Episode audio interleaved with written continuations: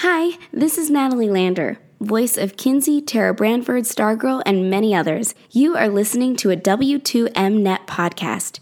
You can visit W2Mnet.com for other podcasts about entertainment, video games, sports, and wrestling.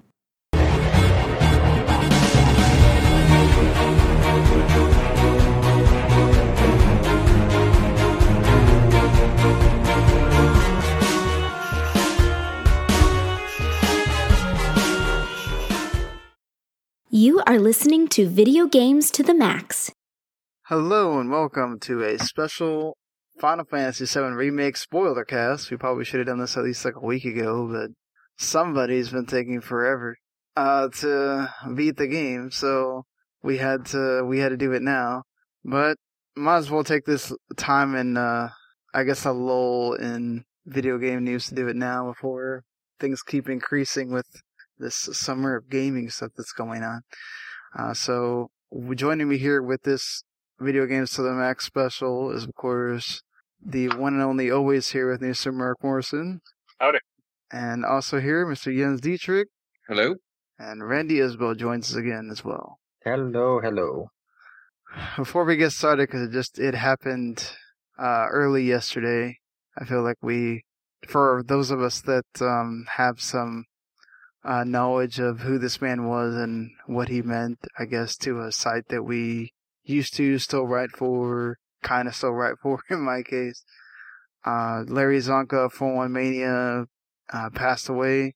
Um, we were told about it early in the morning on uh, Monday. Uh, he did have to have his uh, leg amputated at some point uh, last year, and I don't know if it's complications from that or he. I know he was uh, starting to, you know, feel ill or what it was, but just want to reach first of all, you know, condolences to his family and everything he leaves behind, uh, a wife and and kids, which is always, you know, painful. But uh, Randy, I don't know how much uh, you dealt with our, our former boss there, but any memories or anything about Larry or, or just reading his Yeah, writing? He was a wonderful wrestling Yeah, writer. absolutely.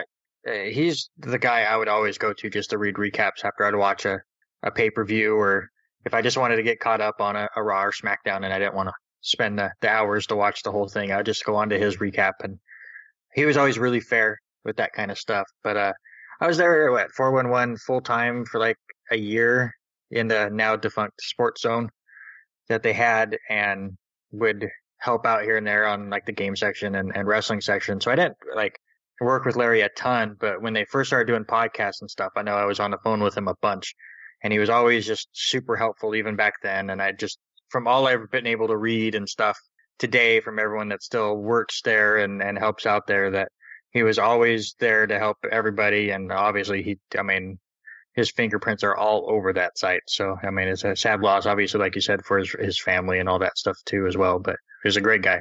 Marc, I mean, I don't know how many dealings you've had with him because he I'm doesn't. not- uh, go Not a ton. Like I would, I follow him on Twitter, and I would like needle needle him or joke with him occasionally. I don't, even, I don't even think he really knew who I was, um, because he didn't follow me, which I thought was funny. But Yeah. that was about it. like Yeah. Jeremy kind of acted as the intermediate uh, interme- intermediary between us, but that was it. Yeah, I mean, Larry was mostly a wrestling and M- he did a lot in the MMA zone as well. He was one of the major guys of why that zone functions and exists and is fairly big as well.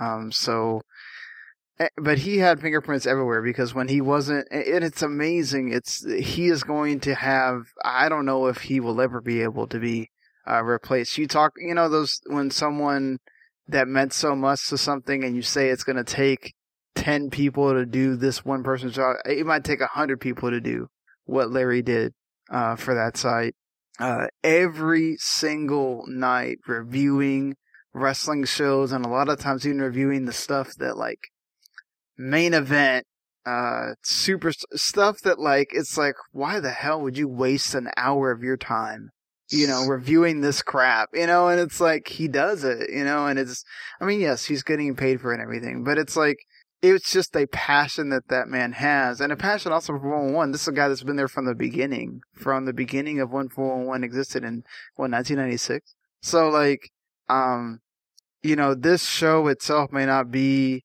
affiliated with the with 411 anymore, um, but it exists because of 411. You know, it was started by Stephen Randall, who was very much a one of those 411 uh, old legends that was around even before I was around. I've been there since 2006, and I still remember when he sent me the email. We were doing a wrestling column on MySpace when that existed, you know.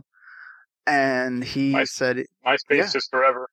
"Yeah, my MySpace," and he said, "Hey, no, we want you to bring the entire column over to the to the wrestling zone." And so that's kind of how I started. And I was there from the beginning of the game zone in 2007 when that was brought, you know, brought up because they had a game zone before. I think it was called like the black and white or something like that. Um, That's back in terrible.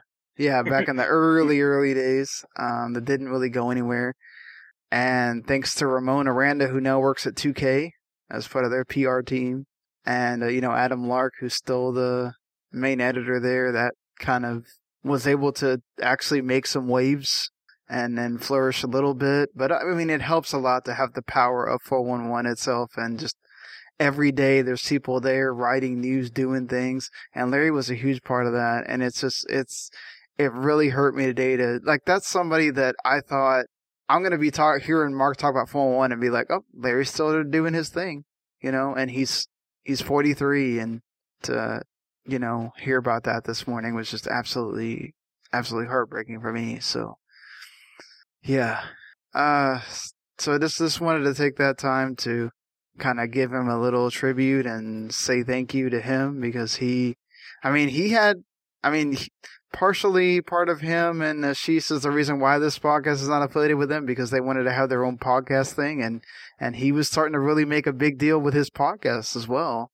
And, you know, just another thing that we'll see what happens, uh, now, Yeah. but it's just, uh, it's absolutely just so crushing for that. But, uh, moving along from, from that, um, because I felt like by the time we get to Friday or, you know, Saturday, uh, Oh, when the next show would post, it, there would be some new, but it's just like, I felt like it's just kind of, it just happened. You might as well talk about it here on, Yeah, on the show that we're doing. Things are still raw, or you know, things are in focus. Yeah. Uh, so we are going to talk about Final Fantasy VII, do the spoiler cast. So if for some reason you plan on playing the game, or have not finished the game, or I don't know what other caveat to put here, there's going to be spoilers. Um, eh, there's also probably going to be spoilers for some parts of the original Final Fantasy VII. So if you wanted to go and play through other parts of the game that you know, are past Midgar, which Randy reminded me uh, yesterday when he said he had played through the original uh, just recently, that he got through Midgar in four hours uh, playing the original game. So that that shows you how much they put into this game that you're talking about. Uh, uh, did you actually like? Did you use any of the the the new accessi- the things where you could take off like random battles and stuff like that, or did you just keep it? I, I I don't do that. I just keep I do the three X sometimes. Hmm. I, I think Okay. any old school RPG, if you bring it out, having the three X is like mandatory. I, I platinum Final Fantasy eight and just lived on the three X thing. And I think now that I'm out in the open world for Final Fantasy seven, and you have to do some more grindy stuff and level up, three X is amazing. yeah, I was I was pulling up a chapter list earlier just to remind myself of everything that happened in the game, and I accidentally pulled an original Final Fantasy VII chapter list up first, and I realized that like, oh, Corneo's Mansion is like chapter three, yeah, so that that's like what like uh, uh it's like chapter nine in the in chapter the, nine in this one. So yeah, it, it goes to show how the pacing is very different. Yeah, it's it's pretty crazy to just think about how much exactly they they added, and and mm-hmm. to think about that, it's like so. Randy, you have do who have the most, I guess, the recent experience with the original game. It's been a while for me. I know I, I always got it out, made it out of that Midgar section. I don't know how many times, and then my how much I played after that kind of varied, but like you were mentioning there these little things that they added here and there that makes you go, man, they they really did a lot what are those things that It's come to mind for you?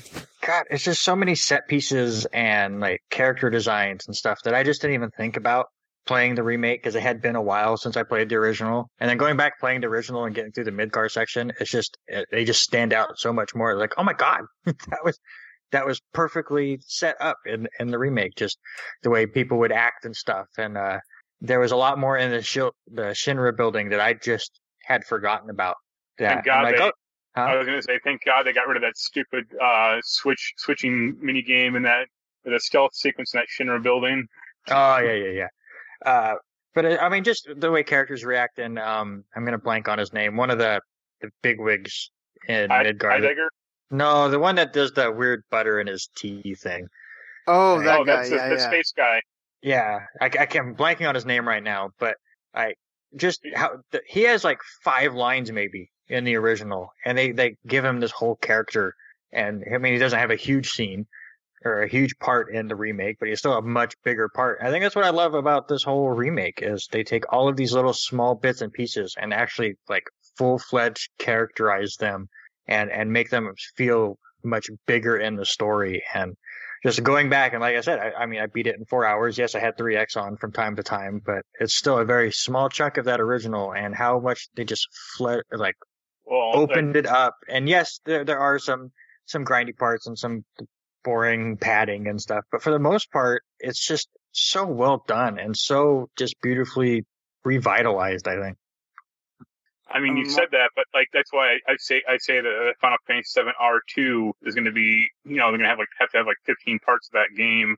To, Well, it doesn't break up as neatly as Midgard does. yeah, Yeah, and I, honestly, I think that they're not going to go as deep in these parts. Like, I mean, Golden Saucer might be a little bit more expansive and stuff, but like, you're not going to get the Kalm. Like, if, if if everything goes the way it's supposed to, and you get the Kalm, I don't think Kalm's going to be a ten hour section what you're not going to do the part two. you're not going to do the Junon soldier minigame marching thing. Oh, oh that'll sure- be in there. I, think you have I to. guarantee that's in there. yeah. If if like all of the little goofy stuff that was in the original, like you're like they're not going to be able to pull that off in the remake. Oh, they not only pulled it off, they made it better. I mean, they made that whole wall market section the best part of this game. Oh, I definitely agree. Like Wall Market is uh, like brand. It feels like I just a lot of that stuff you did in the original, but it like feels like just there's so much more. Like it feels like more alive. Like there's just uh Rhodea. Um, yeah, just I forgot his name. Like Rhodea is I- I just w- uh, he's cool. I, I will say that they made the squatting minigame worse. You mean harder? Like- No, it wasn't. I mean, it was much harder. I mean, there's different stages to it, but I I like the squat minigame music, but you never hear it when you're playing the game because you have the coach in the background. One more, you could do it. Yes, just like that. What do you do? I mean, he would not shut up the whole time. So I'm every. I've had to go back and play it a few times because I was doing the trophy for getting all the dresses and stuff. And, Yeah. uh, and I, I would mute it when I would get to those sections because it was like it just that part would just drive me nuts. Oh, the music's great. Yeah, like you said, you can't. Yes. Now there are two different sports mini games, right? There's squatting, and then there's one other one. the pull-ups. Pull up. Yeah. Pull up. Pull-ups, Tifa does right? pull- They're the same yeah. thing. Well, they're not quite. You you have to press them in a different order. Like No, the that- That's both of them because they're both randomized. Yeah. no, you kind of you're going you're going around. You're kind of going triangle, circle, X, square. they change it triangle, up when you circle, go to like the next stage or whatever, but it is the same. Okay. Mm. Well, no, no, okay. Like it's not randomized like Marc says. It's like it's the same. Well, Tifa's is randomized. I mean, the, Yeah, the so- squatting one. Yeah, the, the squatting is you're going in the square the whole time. You're just making a circle Yeah. out, out of all the buttons, and then the, the pull ups is eh, they they start moving things around, and it's I mean it's a nice bump. Yeah, so squatting to me was fine. Uh, it's actually a lot like the ice picking mini game from Fist of the North Star Lost Paradise. So that was that felt very which everyone here has played.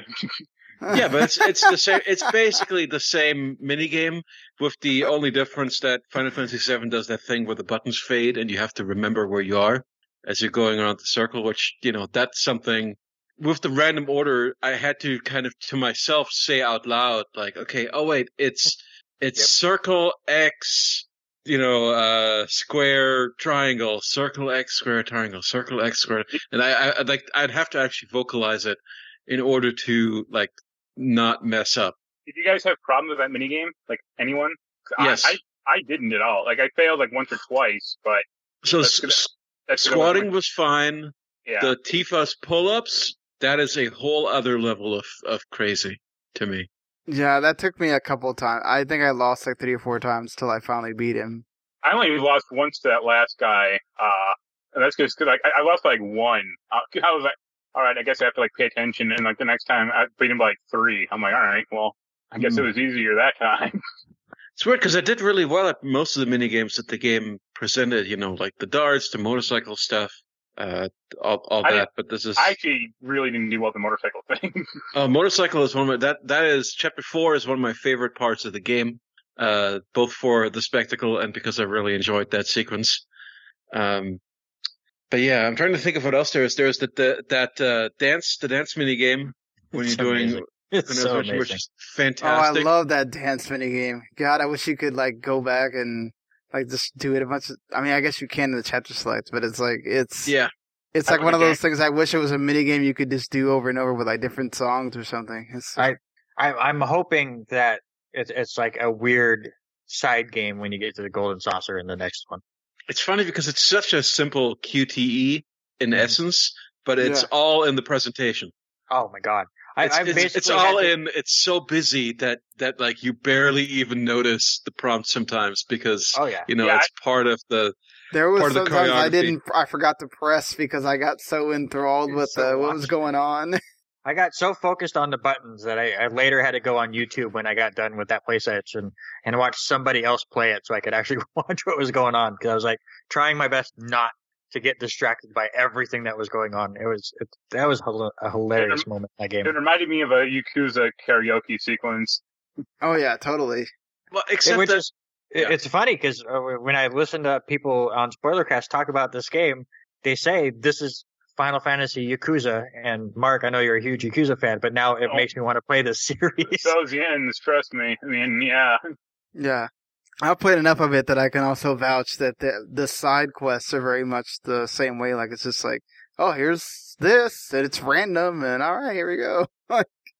and you can go to a place and and play so many different mini games, and uh, karaoke's one of the best ones, obviously. But yeah, it's uh, it seems like they really did take a lot of the good things from uh those games and and kind of say, okay, let's let's use them here. Uh, so I mean, all the yeah, stuff though that seems like Yakuza tonally is all stuff that was in the original. It's not like it's these are things Right. that they added. These are Right. things that were always there, and they just kind of feel simpatico just because Yakuza does crazy stuff like, oh, you have to cross dress for this, and you know, sing a song and do all you know all this stuff that that series always done. It just kind of happens to be here as well. So I, I don't know how much of that is necessarily intentional. The quests felt a lot like Final Fantasy 15 quests to me, uh, with uh, some of the same hang-ups where, especially in chapter 14, where I didn't feel like I always knew where to go Mhm, Yeah, yeah. or what that, to do. I would say actually chapter 14, I didn't like that one at all. Like that and 17 were the chapters I really disliked in that game. Oh man, which one was? You didn't like the Deliverance from Chaos? I don't even. 17 is the one where the, we had switch party members constantly. I love as the switching Cloud and buddy. Bear. Oh, that was that was a great chapter. I thought, I, me No. too. I loved it. and that Uh, had a lot of good plot stuff because they're you know they're in the room where Aerith's mother was held. So Yeah. I mean, the Isn't- story stuff was fine, but I mean, just like the character switching stuff just went on for like way too long. You have to get like clear three floors with each- like team, and I'm like, this is boring. Like, mm, fair enough, I guess. but yeah, four, 14 I didn't like because I mean, like the mini game or the uh the side missions were fine, like the design of them, but like the game doesn't tell you where to go at all. And Yeah. the, the mini map is terrible. I think. 14, I just had, I just grabbed a guide and I was like, you know what? Yeah. I'm not even bothering with, which, well, the first yeah. the first thing I did was unlock the Chocobo fast travel system, and like that Mm-hmm. helps quite a bit. But that's that. I mean, if you didn't have that, you'd be screwed. Yeah, it would take forever to get, get through a lot of these uh, missions that you do in there. I mean, I like uh, that, like the one where you fight the behemoth underground. I like Oh that yeah, one I, a lot. Um, Uh, the oh god, I think the thing I hated probably. I don't know we're like bouncing around. I wanted to have a structure, Yeah, but I guess fine. it is what it is. But the one I hated the most was going back into the sewer with the um Corneo's secret stash because I'm sitting there going the whole time like, oh my god, I'm gonna miss it. Oh my god, I'm gonna miss it. I'm gonna get out of the stupid sewer. I'm gonna have to go back in the chapter select to get the stupid secret Mhm. stash again. And so like the whole time I'm going, okay, no, haven't gotten there yet. Haven't got... And then in the meantime, we're sitting there having to chase this one stupid rat around the whole time, and he keeps showing up constantly, and and then you have to keep fighting various versions of the stupid rat, and it's like uh then at the end you have to fight uh Abzu again with a million rats there, and it's like, oh god, like let's, I'm done with this, like, and some of them like just were that- like really cheap too. I'm still going, ah, I think I I lost, I don't know how many times between the uh, what are those things, the Sagnaws or whatever, Saul- that The Salheens. the guys you can Salheens turn that in- freaking turn me into frogs. Yeah, I don't know how many times I almost died. I was like, oh. I don't know. The moment you get turned, you just switch characters when you get turned into a frog. I don't see what. Yeah. the No, big- I the did, but there was a few times where they turned all three of my characters into frogs. I'm sitting Oh, going, wow, I don't- "Oh." I, I had that happen once or twice until I realized, like, obviously see the puddle where the you know the the frog puddle. It's, like, it's just like get out of that and then you'll be fine. Oh, I don't think I've ever had my whole team be frogs. That's interesting. I didn't know that was possible. Yeah. yeah, And then you can And like hop around, you can also like pick hop for a second. That's about yep. it. You can still like you can headbutt them, I think, and you can Like Uh, tail, uh, like tongue whip them or something like that. yeah. I just, en- I just enjoy seeing the frog designs of all the characters still carrying like an iconic piece of their equipment. I really like the look of them. yeah, that was uh that was kind of it was just kind of like all right, enough with this turning into frogs thing, and then the rat that keeps like spinning out of nowhere right when you're about to kill him. Like, oh come on. so yeah, I I I think for the most part, eh, like, what did you guys? Because I I see that a lot of like, well, they added a lot of padding to this game, and there's there's so much that like, oh, they you didn't have to have this or you didn't have to have that, and it makes the game take longer. I didn't necessarily feel that so much here. I felt like, I mean, yes, chapter 14 kind of slows you down a bit, but I feel like, especially with adding the caveat that what you do, the side quest you do, does make it feel like you are earning your trust of the people in the Mhm. town, right? And they Mhm. remember those things. Kind of took that away from me of saying, well, I feel like there was a little bit of purpose to what you're doing. And honestly, I think that they put him in at perfect spot in the game as far as like ways to just kind of calm the situation down. Obviously, chapter 14's right after the plate falls. So, I mean, that's a big emotional moment. So nice to have a nice little relaxing time before the big trek up to the Shinra Tower. The other two side mission stuffs are after the two reactors. So it's like you have these big boss battles and then kind of get some world building in it. I, I, Right. I will agree with some of them. Some of them with the side quests, maybe there's too many if you're trying to do all of them. Uh, and then, then after a while, you're like, okay, I've done this enough. Can can we please move it along? But I think at least as far as pacing wise goes, they they put them in the right spots. Oh yeah, like I, I- thought Budding Bodyguard was perfect, following on, um, uh, you know, building the Aerith Cloud relationship. I, I could have actually had, you know, sp- had more of that, and again, kind of a perfect uh, decompressor after uh, after that uh, other Mako reactor And, uh, and mission. And the, I think the side quests in that chapter especially really let you in on how good of a person Aerith is and how much she's meant to that th- those slums and stuff. So it's a nice character building section for sure. Yeah, and you get to you get to see everything that she cares about, meet all her all her people. So you really feel um, a closeness. Uh, in, in general, spending more time with the townfolk makes it much more devastating. You know, when that uh, Mhm. catastrophe happens.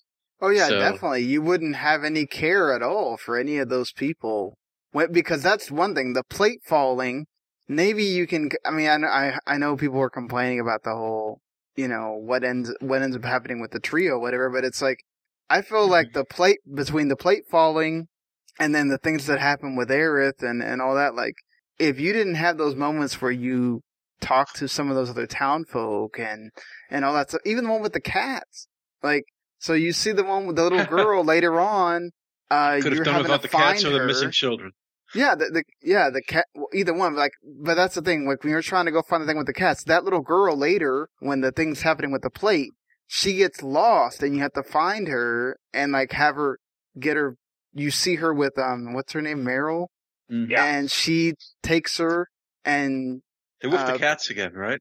yeah, the gr- the little girl with the cats. So Mhm. like all of that kind of ends up meaning something because when the plate falls and you see some of those characters by themselves there and and uh you know and then later when the thing with Aerith with the kids in the school and and all that stuff it's like and even that has like a connection to Biggs that you find out later. It's like all that wouldn't have mattered squad if I didn't do some of these quests. Just some of them are silly, like going to kill some rats and going to find cats and going to find kids and whatever. But it's, I guess they they make it kind of work. Oh, uh, speaking of that, speaking of that school, did, did any of you guys find the teacher in uh, Wall Market No, I didn't. The, So the teacher winds up in the Wall Market. So- So there's a teacher part that's part of the, the orphanage that talks to you. Is like, oh my god, I have to go. I have Which plans teacher? tonight. There's like an older one, like a kind of a younger one. the younger one. Okay. She she talks to you about she needs to find the kids and during the, the find the Yeah, kids yeah. mini game. And she's like, I have plans tonight. I have to go. Well, if you're searching around Wall Market, she's in one of the alleys. She actually works in the Honeybee Inn, Mm. oh wow. and she's in the Honeybee suit and like smoking and stuff. it's great. I, I think the Board of Education might want to know about that. Got another Kawakami right here. yeah. right, but and then you know the thing is too, like there's little mini games there with the kids too, where you like destroy the blocks. Yeah, I did that Whatever, like yeah. my first try. I didn't know it was supposed to be like hard because I, I read a guide that was like, you need to get thirty thousand points to get it to get everything, and I was like, okay, and I just did. I got like thirty two thousand my first run. I'm like, all right, Nice going. Pro gamer. And and they But yeah. make uh the Moogle the Moogle merchant is almost just as good as Mhm. the the ones you find in the towns. no, no he is the best one. Yeah. But yeah, I mean that's another one of once you find the kids, you get you get that. So it makes those Moogle medals worth something that people are probably unlocking and going, "What the hell do I do with this?" right? Yeah. And they did a good job with that because it was in the demo. You find one. And you're like, what the hell is a Moogle medal? And they, they make you wait a while. I have a I have a question for you guys. Did did any of you guys have a Mandela effect with that first chapter? You mean in the sense of the new stuff, the Sephiroth stuff? No, as far as the boss, like I remember playing the demo, and I even remember seeing people complain about this in the demo that the timer didn't start until the boss battle was done. That's And I- no. And I was always under the impression in the original that it was it's it started and then you did the boss battle. No, the timer- I mean, I And- distinctly remember the timer starting as soon as the boss battle started in the demo as well. No, no, no. It, it starts after. Yeah, but- because you beat the boss and then you set the charges And then- and then you run the- out. Yeah, the boss sets the timer. But for some reason in my head, in the original game, I thought the timer started and then the boss battle started. Oh, So that's I'm what, I, that's what I'm remembering of the game now. You might be Yeah. thinking about Final Fantasy VIII because that's what they did there. Yeah. But so going back and replaying it, I'm like, oh crap, no, the timer didn't start. Cause I'm going like 20 minutes Huh. is so long just to escape this thing. They should have had it part of the boss, but, but no, it was that way in the original. I had a, a completely Mandela effect where I'm like, I swear this is how this was, but nope, Yeah. it wasn't. I'm feeling Mandela affected right now. Congratulations. Yeah. Did you uh did you guys feel like when you so you played the demo right and you played it in the first in the game itself like when are you finally getting something like okay we played this already I want to get on with uh experiencing what I haven't experienced yet Oh yeah, I mean, it Mm. definitely it it- it felt like you're you know oh okay I know this I know this come on, uh, but that's why I generally don't play demos for things Mhm. if I already know I'm going to play them. Because, but you know with Final Fantasy, it's a it was a slightly different matter. Just had to, Uh, had to, get, had to get a hold of it. But yeah, I definitely had that feeling. But on the other hand, it felt much easier to say you know having Yeah, done the like- boss in the demo, it was Just Yeah, just you just refine your battle tactics and kind of skip along. Like Ha- Yeah. Have, have any of you guys tried hard mode yet? no, because I can't. Like, you can't use items and like you can't replenish your HP at all. And I was like, nope. Not, not or your HP, MP. or SP. Yeah. or MP, Yeah. I should say. Yeah, SP. you can get your you get your MP from crates and stuff, and there's some items that can help you do that. I've done a few chapters. I think I'm through chapter five, maybe six. Uh, but yeah, it is. I mean, it makes you think of materia a lot more. I mean, the bosses just don't have like more HP and can hit harder. I mean, th- You hit they new change attacks, their right? tactics and like the, the whole first boss. Like I felt good going through the first chapter again on hard. I'm like, oh, I got this, and then I get to the scorpion and it kicked the holy crap out of me because I just didn't have my materia set. It makes you really, really think. Yeah. Oh no, that's good. I mean, I'm glad that, like because there are a lot of people that are complaining about oh hard mode shouldn't have been locked. You know, they Mm, should have let you play Yeah, on it hard mode at the to be. beginning. And it's like no, because this Yeah. is a different hard mode. It's not. It's almost like the Kingdom Hearts like critical mode. It's, Yeah, it- it's- you know It's a new game plus, basically. hmm with uh You take with- your you take your stats over, and everything's different. Yeah, isn't everything basically level 50? You you want to be level fifty, Mm-hmm. But that's the cool thing. Once you well, but you hard- get once level beat fifty game, as you go get- through, though, because right? Because I mean, I was level thirty five when I beat the game. Yeah, and then yeah, once you beat the game, then it's what double experience points and triple AP or something. Yeah, Well, they want you to get to level fifty. That's for sure. Yeah, what did everyone finish the game as, like level wise? Because you said 35. That sounds I'm- about right. Yeah, I'm right around where Sean was. I think I was maybe, like- maybe thirty-seven, but I I was 38, and like the, not Sephiroth, but the Rufus and dogfight, I thought was like supremely easy. Like I one shotted Rufus essentially, and I was just like, Mm-hmm. what? Like I staggered. uh, I I killed the dog first, and Well, then he staggered wasn't hard in the original game though. Well, I mean, Huh. yeah, but it should, it should take more than one limit break. Uh, I had to use like two or three. I, I staggered Rufus. That was like the annoying part is just, you know, he kept reloading and like, you know, it's hard to stagger him. But then once you did that one braver and he gets instantly staggered, I had a limit break ready. I used that and he was done. Like I literally killed him in one hit or like, at, you know, after limit break is over. And I was like, what? like, okay. Speaking of boss battles and staggering and stuff, were any of you guys frustrated that every time you would face a, a boss, you get them really close to a stagger bar, and then they go, "No cutscene." Oh look, my Mhm. stagger meter's gone. Ha ha! I tricked oh, yep. Damn I'm it. like, oh, come on. I like, did that every really? time. I fell for that trick every time, Uh, all the way to Sephiroth. Yeah.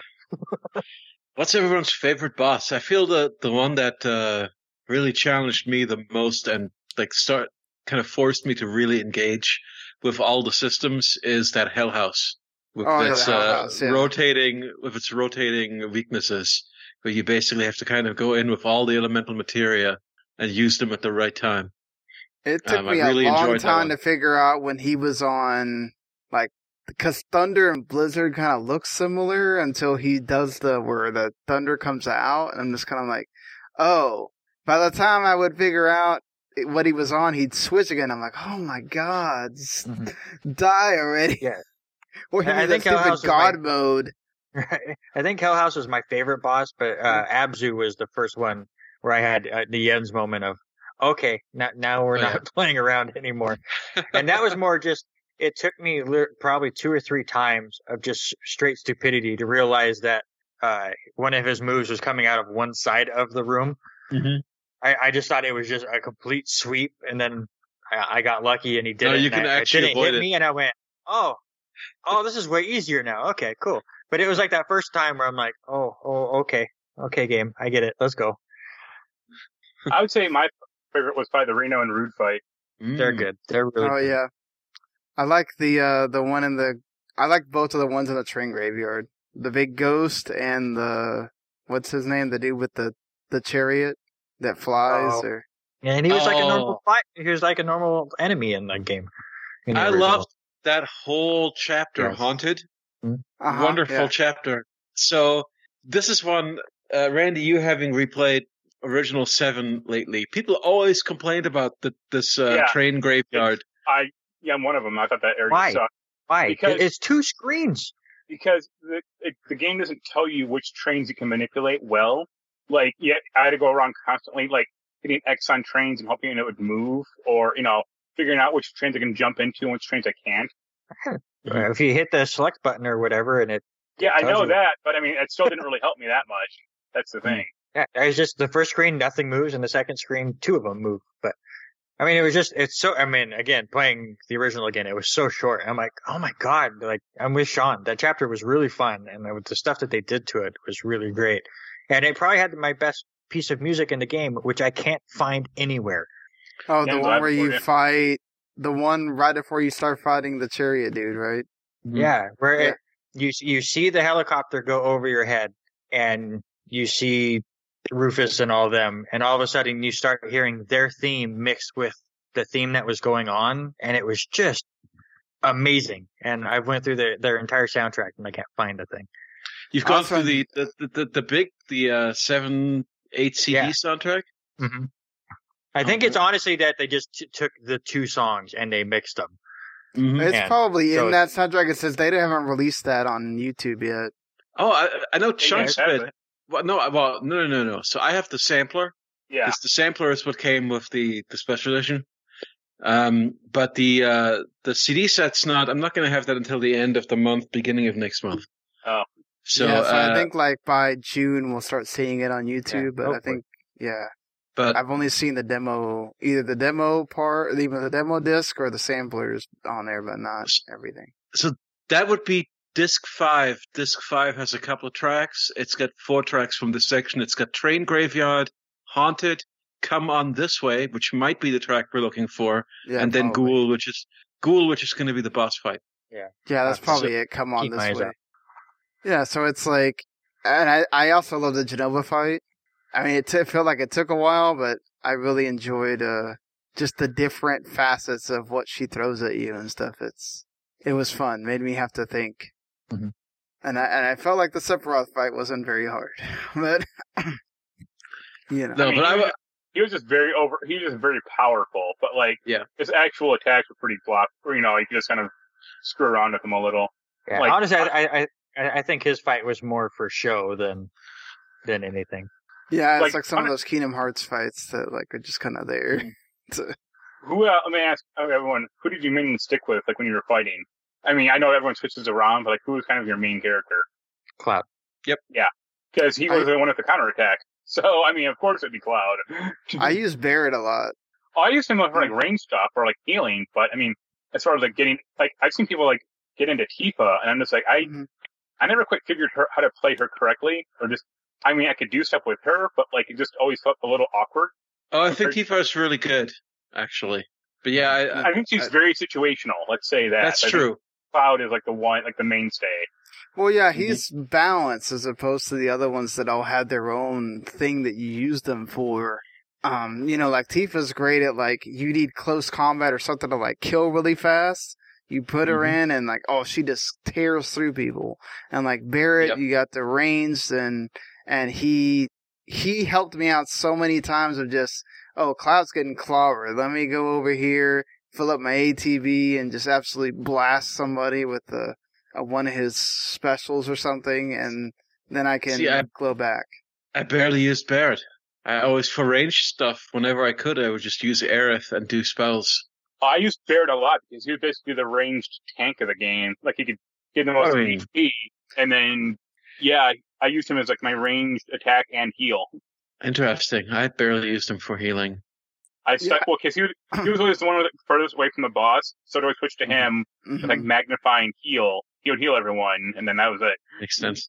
But yeah, that brings me back to why I like chapter 17 because that's one that actually, which I know Mark said was boring, but it actually forces you to kind of play each character individually and get through those sections, you know, in a with a non-balanced kind yeah, like loadout. that um battle with the freaking tank that moves, and you're having to use two range characters, and it's like, oh great, I'm here with. Yeah. I mean, Barrett's Barrett's great in that fight, but it's also like, oh, it's Aerith. And I'm trying to make it to where she, hopefully she doesn't get killed, and uh, yeah, it was, I, I like those actually because it was like now you figure out how to do it this way kind of thing, you know. Well, and I, and I love like the little the character moments too, like the Tifa and Aerith getting to team up and have the like girl power time and all that. Like you don't get that in the, you don't Oh. ever get any of those moments in the original. You know? There's so much great bonding between the secondary characters in this. Mhm. There's it's almost too many of those moments to count. where it's just you know you get. I, yeah, you're. I think the Tifa Aerith stuff is my favorite, but there was also a lot of good stuff with Wedge and Jesse early on. Uh, Yeah. I love. I love. I can't. I can't wait for the sequel when we get more Red Thirteen and Barrett. I, I Oh god, that- they're so great. I love them. Like Barrett immediately, like he doesn't like anyone immediately, but he likes Red Thirteen immediately, and he's like, "Oh, I kind of get you, lab rat dog." And I was like, "Oh, you got me, you got me with that." And well, uh, if you but- humor Barrett's crazy rants, Barrett's gonna like you. If you humor his uh, politics, And what is it like? I love his line when he's gonna get in the van, the the truck, and he's like, "Oh, here I am with a like piece of shit or something like that." And it's, I don't I know. think he like, he's like, "Where'd you get this piece of shit truck at?" He's like, and you're the one talking or something like that. I'm like, oh god, this is great. So N- now and uh Aerith and Cloud are great as well because she messes with it. She needles him a lot, and she she has a lot more personality. I feel like in this. Yeah. Than, If, you ever want to watch a powerful thing, go watch her, the voice actor for Aerith play the game. Like people have made clips and stuff, and- yeah, and just her reactions of playing herself in that game and hearing her voice and stuff. She seems like a sweetheart, and she played, did an amazing job with this character. yeah. She says that there's a part in there um when they have the flashback of Cloud. Uh, she like says Zack, but they muted it, so you couldn't hear her say it. And she actually Uh-huh. like says it on there. She's like, "Well, we actually recorded that line where she says it, but they apparently muted it when you play the game." So it was Yeah, interesting. Cloud Like, has little Cloud has tidbits this there. weird little headache thing that kind of hmm fudges it. yeah, so we, we we're gonna have to talk about all this stuff that they've added and changed. So but good. uh, Yeah. uh, bef- What, we, how did you guys feel about that from the like? Because you get that that first time you really get that is like you get to explore more of that first area that's very short in the original, where he kind of fights those guards, and you actually get to go throughout the whole city, and it instantly that's where it instantly felt like, oh wow, this is like a big game. Like this is this is a bigger deal than you know that, that that's when that first time I go because the Mako reactor kind of feels very the same. You Mhm, know, yes. like it just feels It like a bigger version of that. Whereas you finally get out onto that city and you go through that part where you're killing the, and you can actually go to various parts of that city and kill different, uh, soldiers that aren't even near where I guess they want you to really walk. Mhm. And I'm just like, oh, okay, this feels like they really fleshed it out, you know, and then you get to experience it more, but it's, that was like that Yeah. first cool moment. Oh yeah, I. I was more getting at what they're building up to, which is the first appearance of the Whispers and uh, Yes. of Sephiroth. Since we were talking about Cloud getting his headaches, so how do we all feel about these these Whispers kind of showing up at most of the pivotal moments of this story to try and guide it in the familiar direction? I guess would be the way of putting it. So it's kind of like to me it felt like almost like a way to paper over how just as a result of the higher fidelity or the geometry being different or things being slightly different that like okay this sequence still has to happen the way that it happened so let's have the whispers here to facilitate that to like block these characters from getting from point A to point B so that this event can occur like it did or to force someone out of an area or any of the many many instances that that that uh, um, they appeared. The Whispers will just be the comic book guy from The Simpsons yelling about continuity. Well, I mean, Is that's that- kind of what they are as well, right? They're, they're Yeah. the people that really wanted this to be a faithful remake and they're Wait, getting do you that think the that whi- way. the whispers the whispers represent the people who wanted a faithful remake? Yeah, or I mean, in a way, yes. yeah, But that's th- that's deeply ironic if true, because Supposedly, the yes, that is sort of like a addition. theory. well, because like they most of the time they hinder, but you know, a few times they actually do help you. You know, they bring Barrett back to life. I mean, that's true. You, Yeah, you do I mean- you think they're hostile for like most of the game, even though they don't always hurt you, and then towards the end they suddenly Technically, they saved. I think they saved Wedge and they killed him. so, like, well, they're you kind of like the. uh I mean, there are a few like Doctor Who aliens that are like that too. So and uh, Jesse, I guess they stopped her from. yeah, well, they killed her. You know, yeah. Well, I mean, not only did Well, they, we don't know they that, her, right? We don't know But, that. I mean, because, Well, they didn't they her. also they didn't they also her the set it uh, up where- epilogue, so Oh yeah, but that's fine. uh, they are the reason why Cloud was able to go on the second mission. Right, Right. yeah, exactly. They brought Jesse they, they there. So So, so here's the thing that I, I've done a lot of research and stuff, and I think uh, Sean, did you ever watch that thing I sent you from I uh, watched parts of it, but I haven't been able to watch the of it. The Easy Allies or whatever Yeah. with uh, Maximilian Dood who is just phenomenal and he knows his stuff. But I, if you ever want like an in-depth thing about the theories on this game, go listen to that podcast. Their their Final Fantasy VII spoiler cast with him because that dude went nuts for for two days and learned all this stuff. So basically, and I agree with a lot of it. I, I'm, I'm way into it. So the Whispers are, like you said, the, the people that want it to be exactly like the original. That's why they made sure Jesse got hurt so Cloud could go on the attack. That's why they were trying to like stop Wedge from from leaving so he would get crushed by the plate, but he still survived. So then they come back later to try to get him. Final destination stuff. But they're mostly there because the theory is that the Sephiroth that we, for the most part, that we see in this game is not the original Sephiroth. Yeah, he's number two.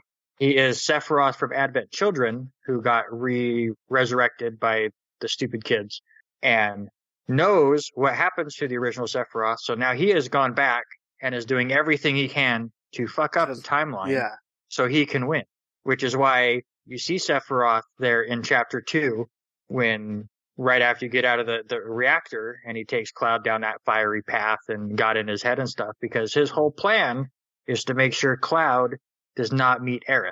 Mm. So he tries to distract him as long as possible and she starts to walk off and those whispers come in and, And they mess make sure with they her meet. to keep her in Yeah. the spot. so does that also kind of address why is Sephiroth so chummy with Cloud? Where it, it seems like the you know they have a long history. He keeps he keeps kind of trying to either help or um, uh, block Cloud from doing things. Yeah, he is well, And I because think he knows Cloud grew is up the to- main. They grew up together, which is Yeah. all new, right? They didn't grow up together originally, no, I don't think he said that they grew up together. I think he they know each other. or they they trained they or when Cloud became a soldier, he trained under Sephiroth. Sephiroth was his mentor, I guess I should have said. right, which he wasn't. which he Uh. wasn't in the original. So I don't know that like okay. I realized that Nomura had always talked about how this was going to be a reboot slash sequel, like it was never going to be a pure mm-hmm. reboot, and that they were going to do something to build on the expanded lore. So I mm-hmm. guess that is what they've what they've done here. I I guess to me, it felt a little tacked on throughout the game whenever the whispers No. would appear. I I only, didn't- I uh, only thought it ta- felt tacked on right at the very end when like Uh-huh. the whispers are covering the entire building, and I'm like, all right, this is getting a little anime, guys. You know, well. I mean, Well, I mean, you got to think of it at that point that Sephiroth's going completely rogue Mhm. at this point, and uh, stabbing Er- or stabbing Barrett and, and doing all that. So then it's that whole thing, which is also why with the whole stuff with Zack at the end that he sees all of that going on because such an event is happening that it is now screwing up all of the timelines. Which who knows what that's going to do? Yeah, so we've Yeah. got. Is that an alternate cloud at the end? I- yeah, I- that's the ending okay. So that's all. very I- bad. the ending is That's an alternate Cloud. timeline. Like that's not. That's obviously Yeah. not this yeah, and they, timeline. and they show that with the, the the bag of chips that you see fly by. Right. They purposely slow it down so you can see that's a different beagle.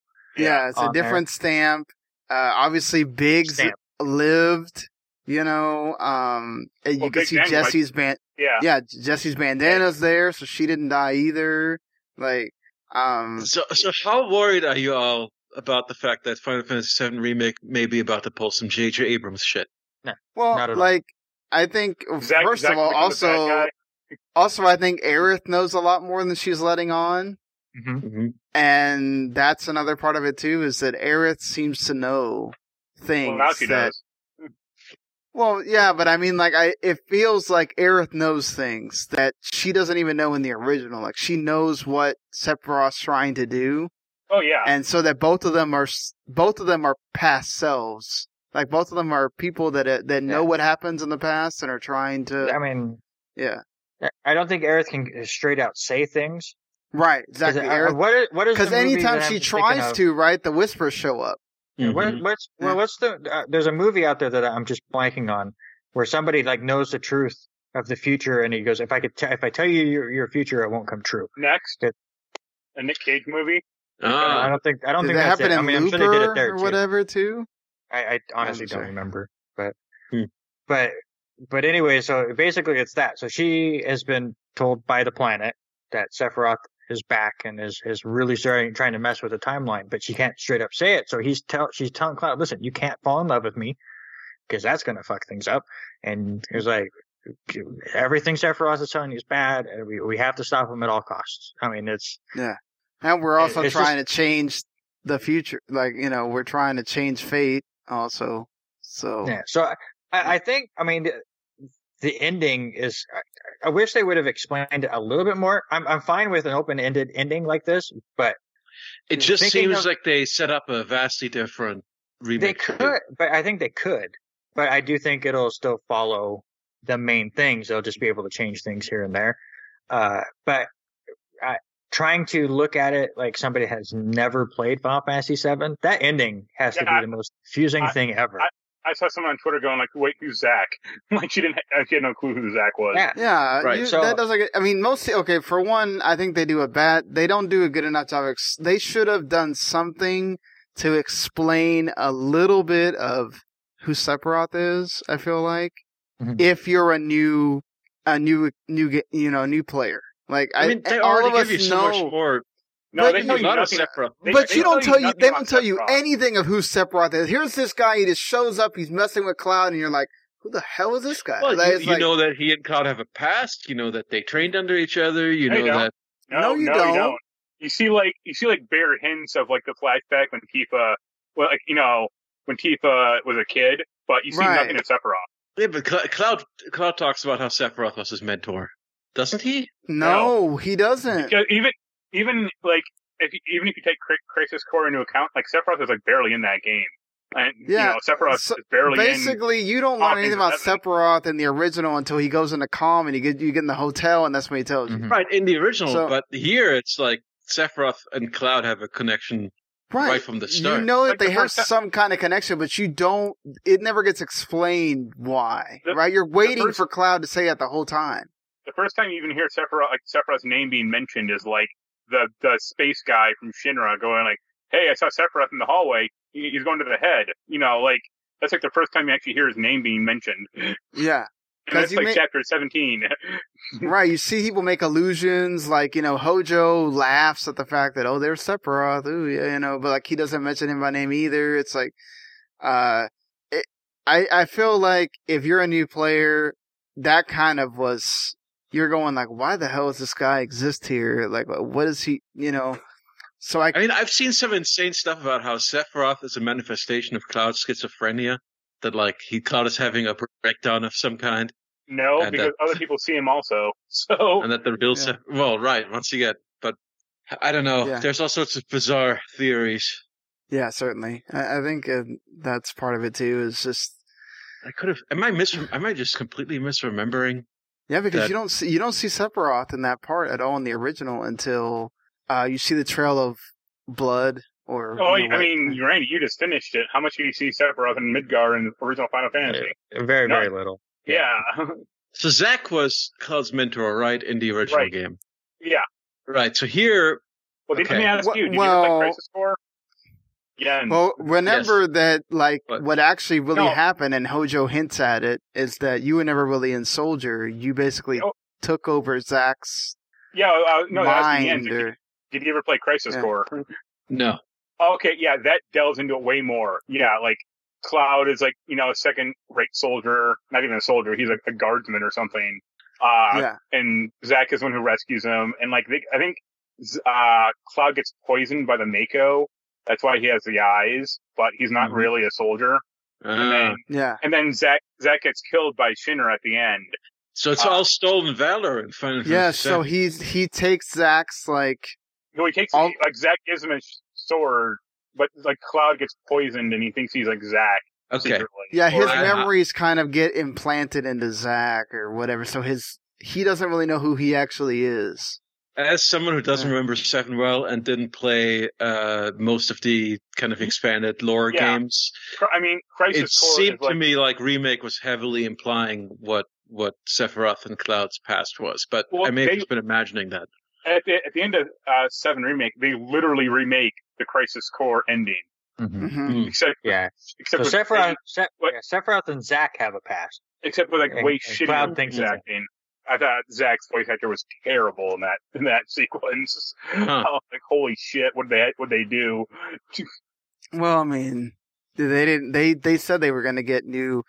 I guess going into that, like, how do you feel about the voice acting? Because they used all different people, right? They didn't use um Advent Children. Well, I, I mean, I, I made the joke to at least two of you guys that like the guy playing Sephiroth is great, but I want to Lance, Lance Bass back. The guy playing Sephiroth is Superman from the. Yeah. Your favorite actor, Yeah, I, don't- I do not like him at all in that show uh, in Supergirl.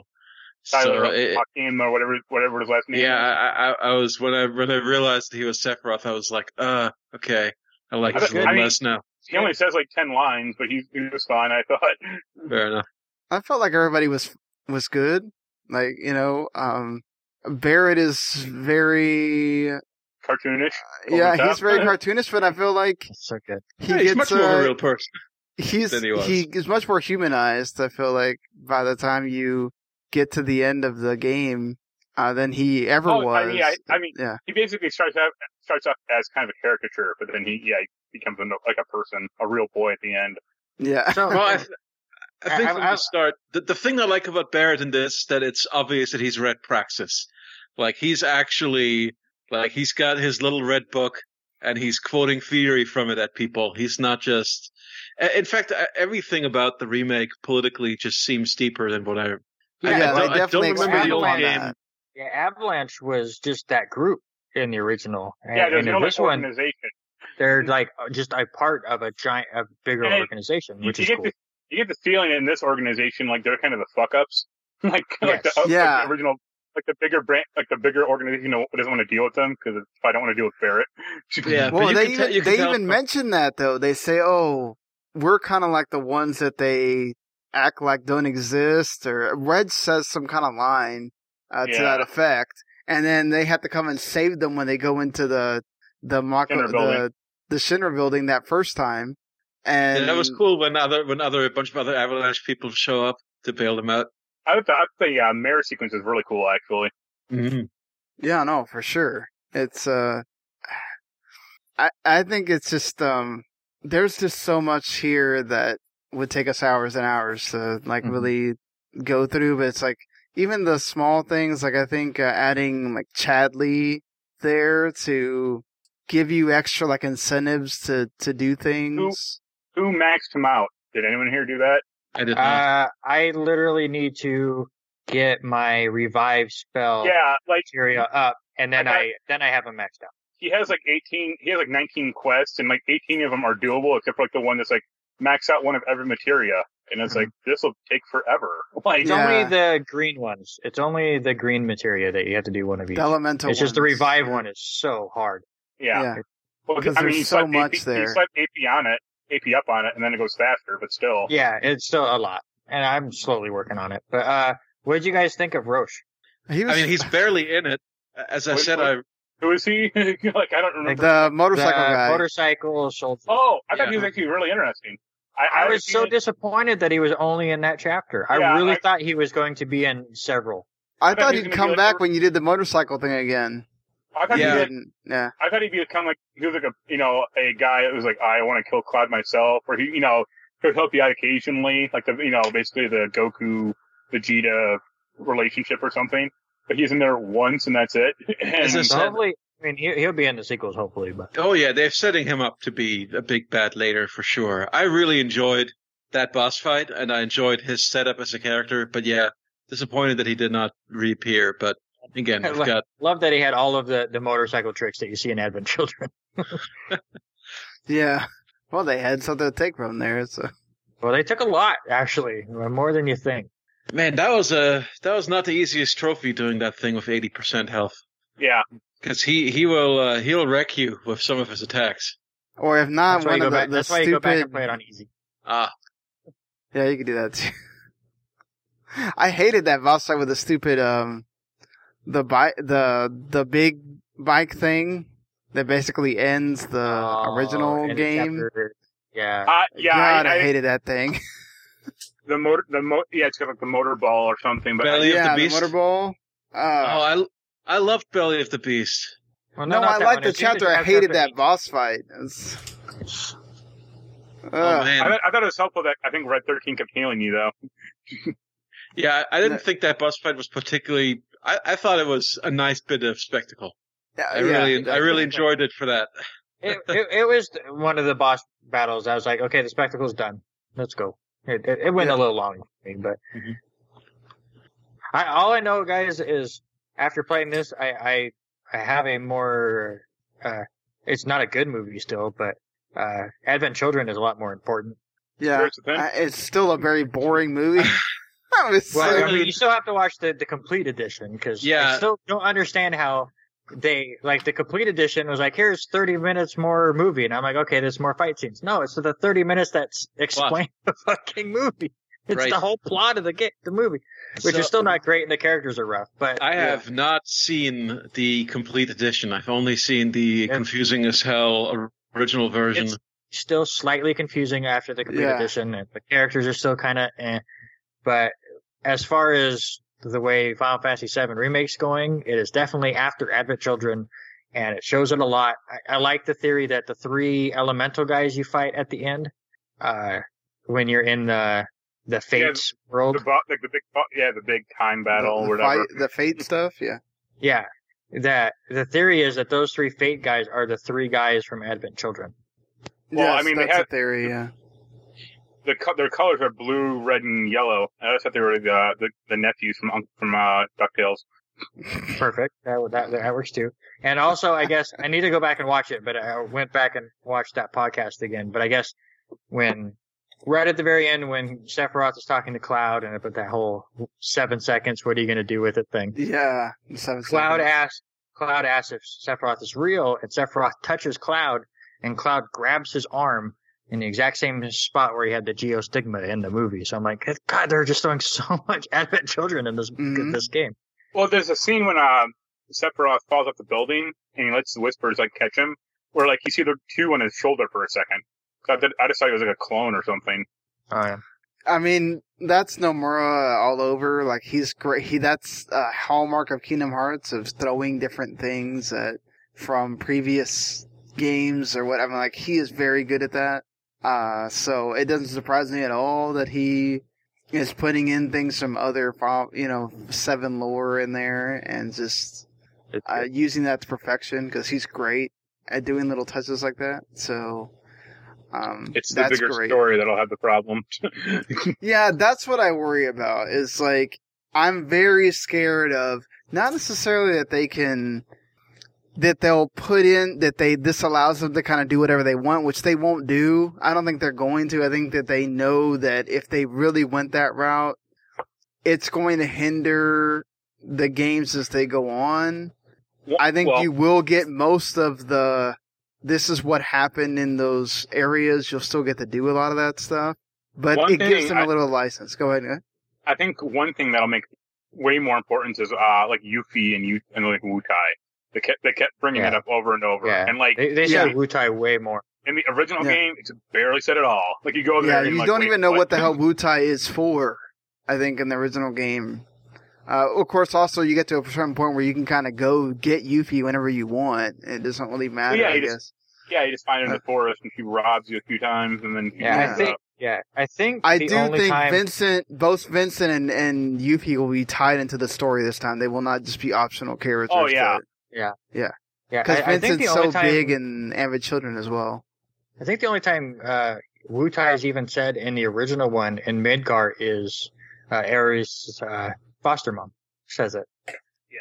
He's like, oh, after the war with Wutai or something like that. Yeah, I think that's the only time I, I, I even noticed it be said, and it said a lot in the remake. So we're talking about like the next stuff. So I, I'm curious. So obviously the first part was just Midgar.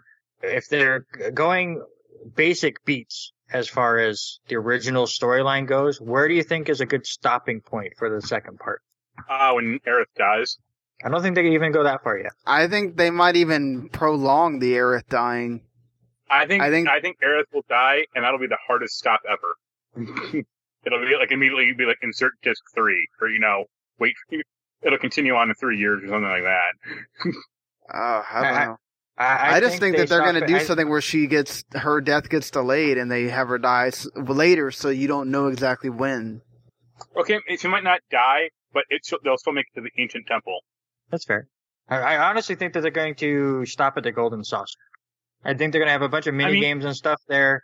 That after you beat the story, then a lot of things you can go back and I, I because think they've said that it's going to be a little bit smaller than they were hoping for already. So I think that's a good stopping point because you can add a lot of mini game stuff there. What? I mean, yeah, but I think getting Aerith is like to the ancient temple isn't that much further in the in the story. Like it's you know, Cait uh, Cait Sith Jack's materia, and then they go to the ancient temple anyway. So it's not not like it's like forty more hours of then hunting it down. It's like oh, it's like just the next big area, or it's like the stupid forest, and then and then the uh, temple. I I don't- I don't know. It just depends, right? Because like Nomura says he wants it to come out faster, but that means they have to add less stuff. It can't be as big. uh, I don't you think it'll be open it- world. No, it won't be. No, I don't think so either. I think that's one thing that they're going to dispel very quickly. They say they're looking at it, but I just don't think that they're truly looking at it. I think that they this is the, what you got in Midgar is what you're going to get.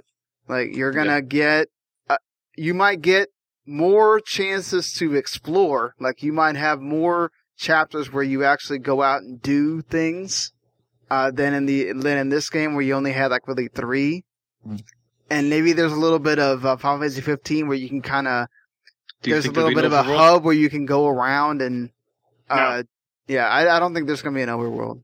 I think it's too complicated for them. It's too much for them to, to try to do. I think what I think what they could Yeah. do. I don't, I don't. Anyone remember Assassin's Creed 2?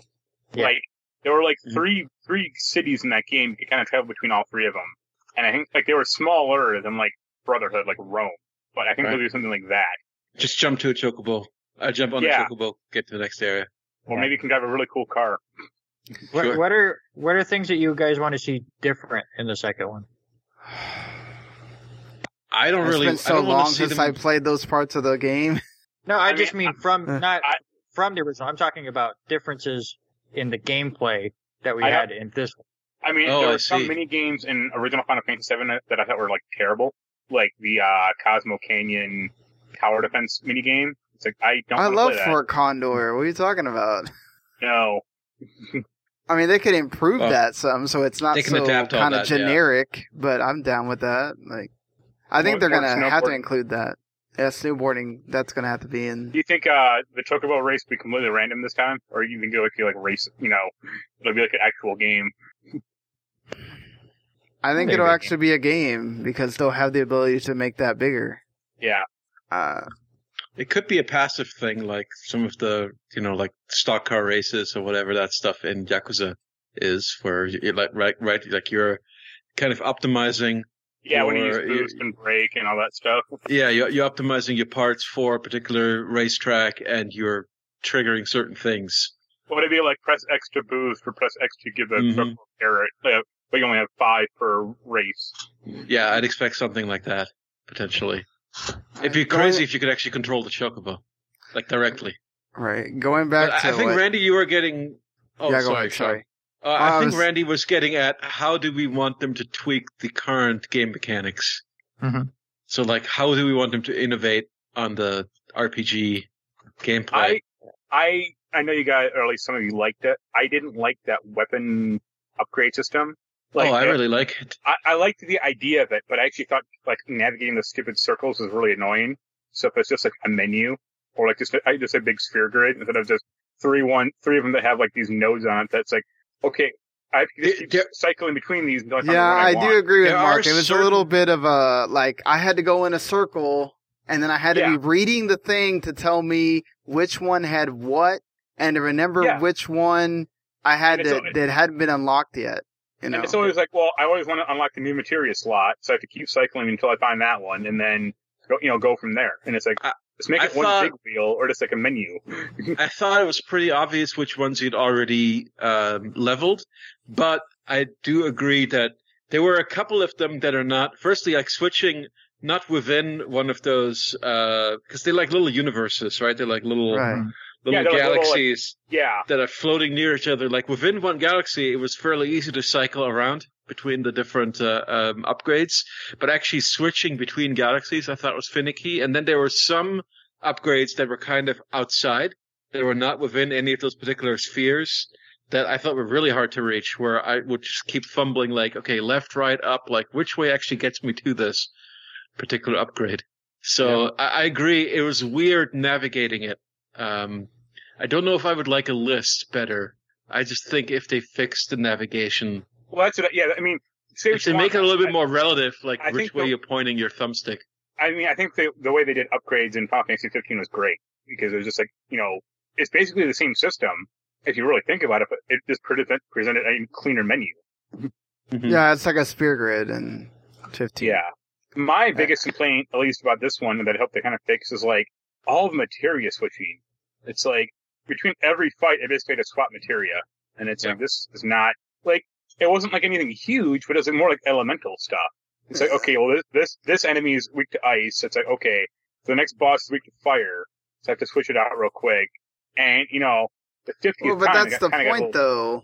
I think that was sort of the point. They wanted you, first of all, they didn't really want you to be looking at which boss you're fighting next, so you kind of No, knew I- beforehand. They wanted you to walk in and not be I know. prepared, What? I what I did was I went into the fight, cast assess on it, figured out what you know, such resistance, and then reset the fight.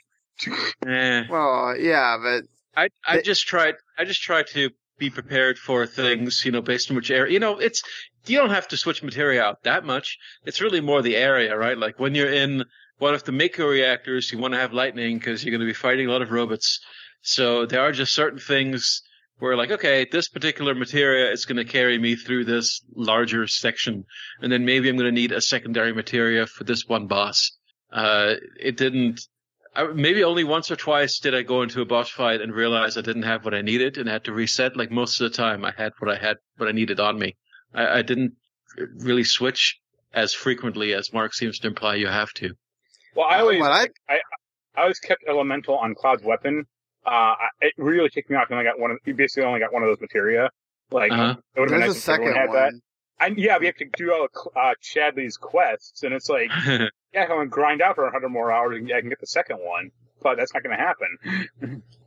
I, I got the second one pretty quick. Huh? well, Uh, I mean, but to get the second one, you, you have to get all of Chadley's stuff.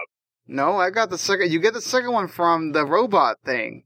The rope when you're using when the robot hand, like it's there in one of those, like hidden. That's only the So- first one. There's only two in the game. Yeah, but I, I mean, why? I must have gotten the Chadley thing much quicker than you then, because I had the second elemental pretty quick. Like, it didn't take that that long for me to do. Uh, But Yeah, there's only two. That's what I'm just reading right now. yeah, there's only two. There's but one like- in chapter six.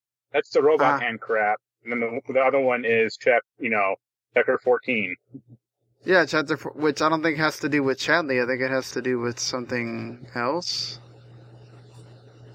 If I remember right, or is it? um That's the angel. I mean, I actually did that quest. It's the angel, uh, guardian angel thing. I I did that one, but I didn't get it, or something. Maybe I think it's hidden somewhere and you have to find it or um but yeah, I mean I I think uh, for the most part the one thing I never had a complaint about uh, the the way I dealt with the, what Mark was complaining about was um I just had certain elements stay with certain characters and then I knew okay if I needed to have ice well I need to have Tifa's kind of the ice person, Cloud is my fire person and wind person and Barrett's the lightning person.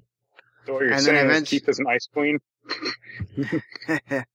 but yeah, like I just I kind of had and eventually when we got enough materia slots, I just kind of gave elementals to all of them. So I never really had to switch it out. So I eventually, you know, I know that's something you can't really do when you get to hard mode. You kind of have to think about your materia a bit more because you can't just be spamming MP. But for the normal mode, it was, I didn't, I just did that. I had them all learn magic and all kind of be good at that. But I mean, I think for the most part, the one thing I never had a complaint about with this game was gameplay. It was always fun. It was always engaging. It was the perfect decision. I think a lot of people were complaining about, oh god, I want my turn base, I want my turn base, and it's like, I don't think I hear anybody complain about the Mhm. gameplay when you're done with this game. It's like, in fact, now I want every other Final Fantasy game to have this gameplay because it's the perfect marriage of having the turn-based system of still okay. I got to go through some of the menus and I got to go through you know picking my abilities and stuff, and I can also put into shortcuts. But I am I'm actually attacking. I'm actually making the movements and doing the dodge rolls and blocking and and all that stuff. So like I thought that was great. I know there's how do you guys feel about the whole um enemies can interrupt your magic attacks? Uh, I wasn't a huge fan, but Mhm. I guess it was fine. I I, I didn't, I guess I didn't mind magic. I mean, my, I was more annoyed by like limit breaks because sometimes an enemy just kind of walk away, and I'm like, wait, I was in the middle Yeah, that of was- animation. That's funny when you just limit break into nothing. Yeah, that Yeah. happened with me with Tifa quite a bit actually. Ah, I didn't Uh, have that Tifa much of would an kick issue. ass with her. Uh, I I immediately changed all their limit breaks when they got to level two. So I don't know Uh-huh. if you guys did that or not. Like her Uh, Dolphin I Fury forgot- thing kicked ass. Uh, like I forgot to get Barrett's and, and Tifa's second one, so. The, the the one guide I read was like, "Oh, use Barrett's catastrophe limit break," and I was like, "Wait, what?" And then I forgot. Like, should have said like, "Hey, go back to the uh, Coliseum and finish this up real quick." No, those limit breaks are awesome. I, I equipped them as soon as I had them. yeah, I, Th- that's that's gonna be one interesting reason how far they go so with that good. too. Yeah, I, I don't, t- again, I, I don't really see very much that needs to change as far as the gameplay goes. I agree with you, Sean. I, I think it's pretty much perfect. Uh, I think Mark has a point that there are certain interface things that could be refined, uh, but there's nothing egregious. Like if Final Fantasy VII Remake 2 came out and it was exactly the same systemically as Final Fantasy VII Remake, I would not complain. Yeah, the, the one thing I would I would like to see changed, it, it would be interesting, is now that we're getting in like into the next stage of this world, and in the original, you know, you could change your party members and stuff. It'd be really cool if we saw s- a somewhat of a Final Fantasy X take to this, where you Where can they're swap all out available? where you can swap them out mid battle. I mean, because we have a ton of materia already, so you can already have these layouts. So I mean, I don't know how technical that would be, but it would be really cool if you could just hit a button and all of a sudden you're switching Tifa out for, for Barrett because he needed a, a ranged attack or something. It would be, I, I think that would be cool. Let me let me pose this. What do you guys think about a sword that makes you teleport around the arena? Uh, see, that's my, I was so happy that all that teleporting stuff and like throwing your sword around and having to leave, like leaving battle to regen and all that stuff that was in 15 that they didn't do any of it because So let me let me ask. Let me pose two questions. How do you think Red Thirteen is going to play?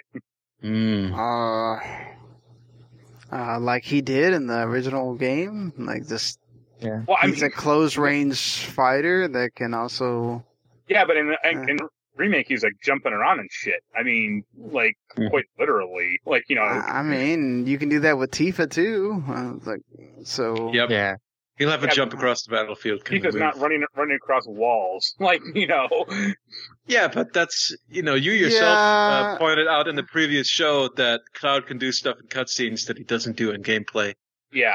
So I don't see how this is any. And that's every video game ever. yes, exactly. Uh, And I mean, like the other question is like, what if they just said screw it and amped up the battles so you could play as you know all five characters? Uh, that, that would be, that would be amazing, but I don't Ooh. know that. uh, it's going on the next gen. I mean, You that's the never thing know. is, do you think seven seven R two will be on PS4 or PS5?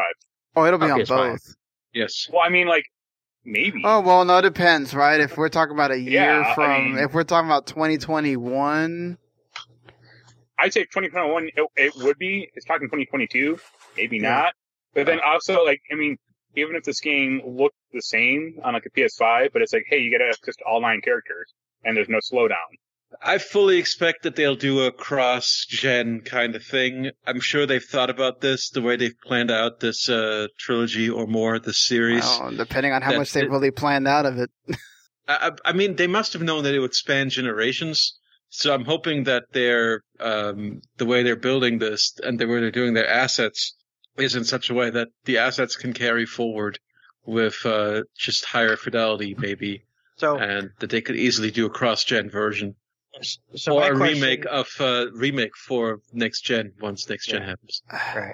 I So- hope so they can do what Randy says, but I just feel like this is more of the way that we've seen Nomura do, and what we've seen them do kind of lately with Final Fantasy is we're just gonna have our. I'm. I hope they don't. I hope that this is part of the whole. Okay, we're moving away from Midgar.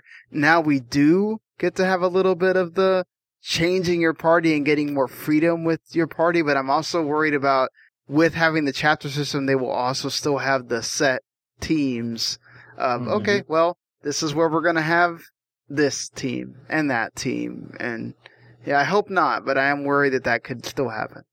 Randy, So- you had a thought? Yeah, so my question is, are we going to get to this point where you, you start Resident Evil, or Jesus, Final Fantasy VII Part 2, and everyone's going to be level 50? Or do you just transfer your characters over? Or does everyone reset at level 1? What do you think they're going to do with this? I think it'll be the both. Like if you can can bring in a new character or bring in your current save, that you'll you know it'll start at 50. But if not, it'll probably start start at like level 30 or something.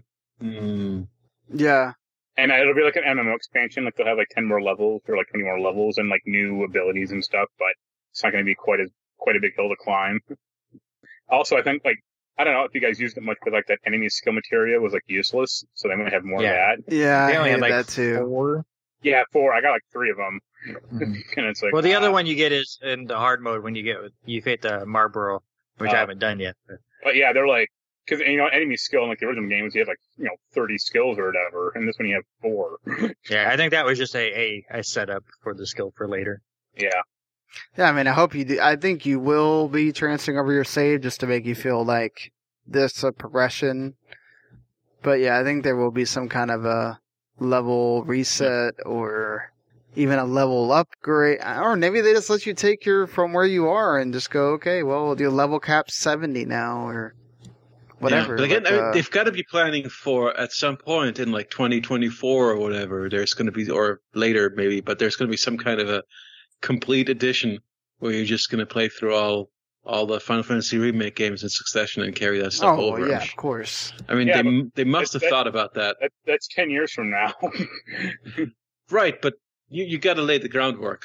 yeah, So I would- again, I fully expect them to carry over your progress. I wonder if there will be a time where that'll just be seamlessly all one game, and there will not be parts anymore. It will just be uh, by that point you have bought all four of the discs or whatever four of the games, and they'll just it'll unlock it to where you can just play it all in one go or something. I don't know how they would do that, but. Are, are are we even sure that we'll still be talking like this won't go beyond PlayStation Five and Xbox Series X?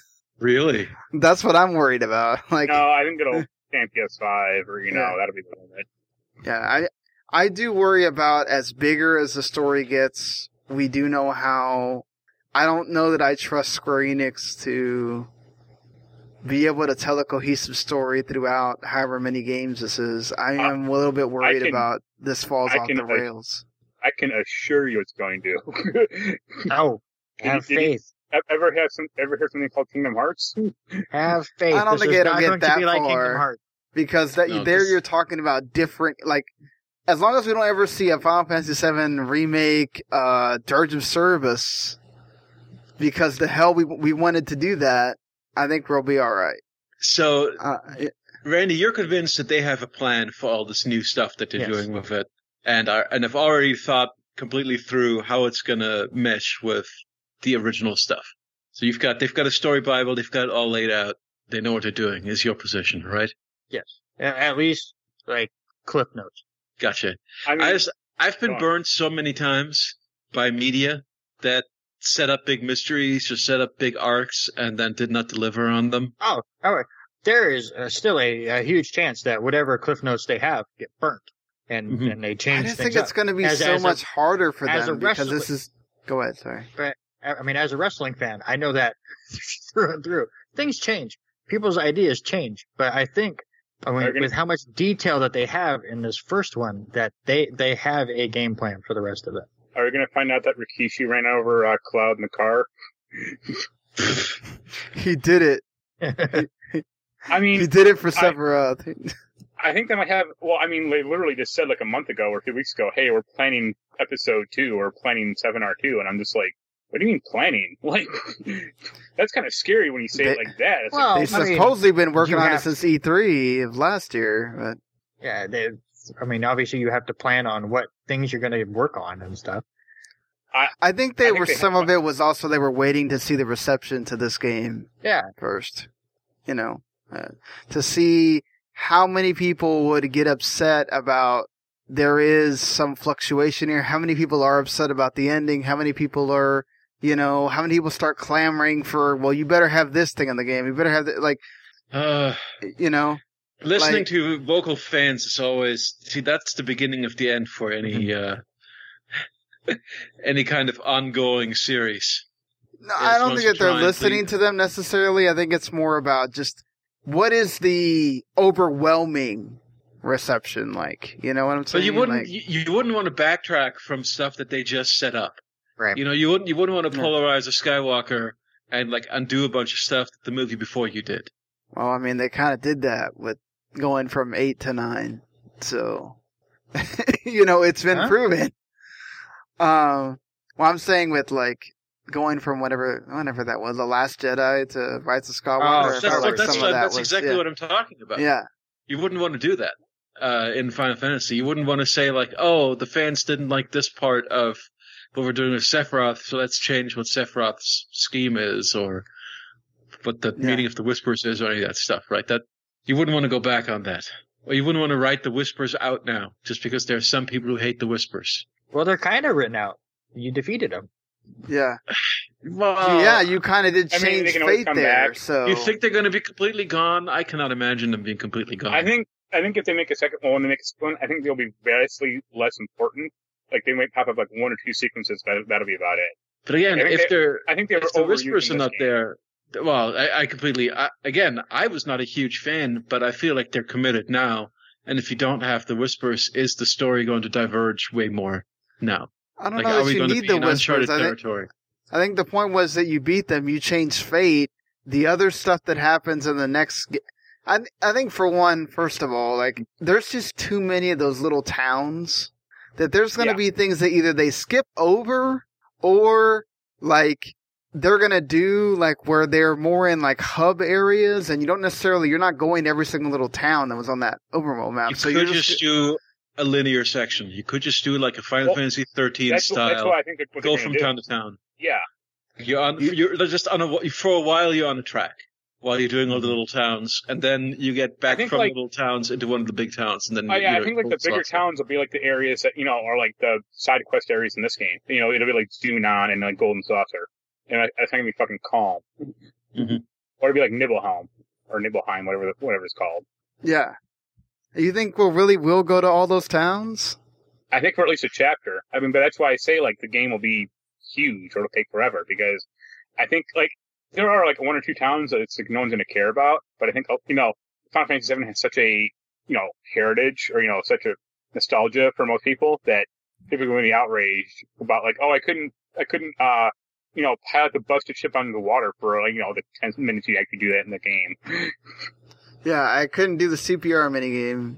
Oh wait, well that's that'll be in there probably, but I'm just making a. Uh, yeah, it it is gonna be that's gonna be so hard for them. Of like, what do we choose to put in this? Do we wind up having to go back and let you be able to do that part in the next game because you couldn't do it in this game? Like it's like.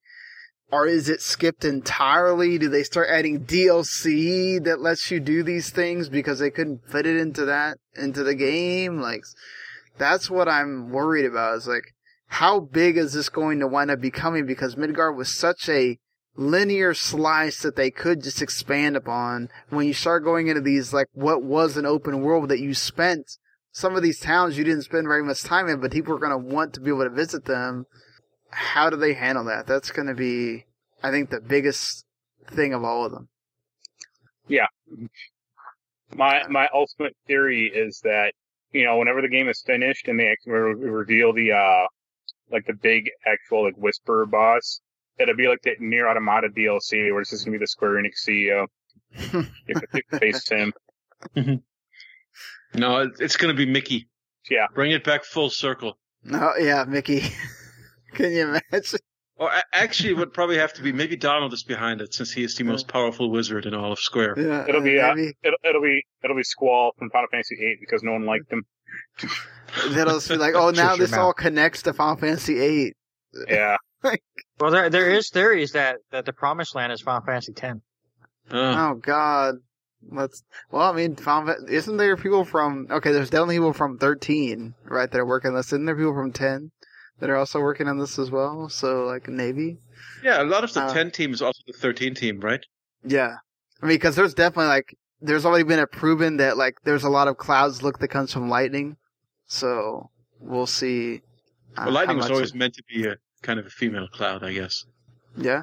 So it makes That's true. sense that they, they kind of go back and forth between those two characters. I would love to see Lightning again in something.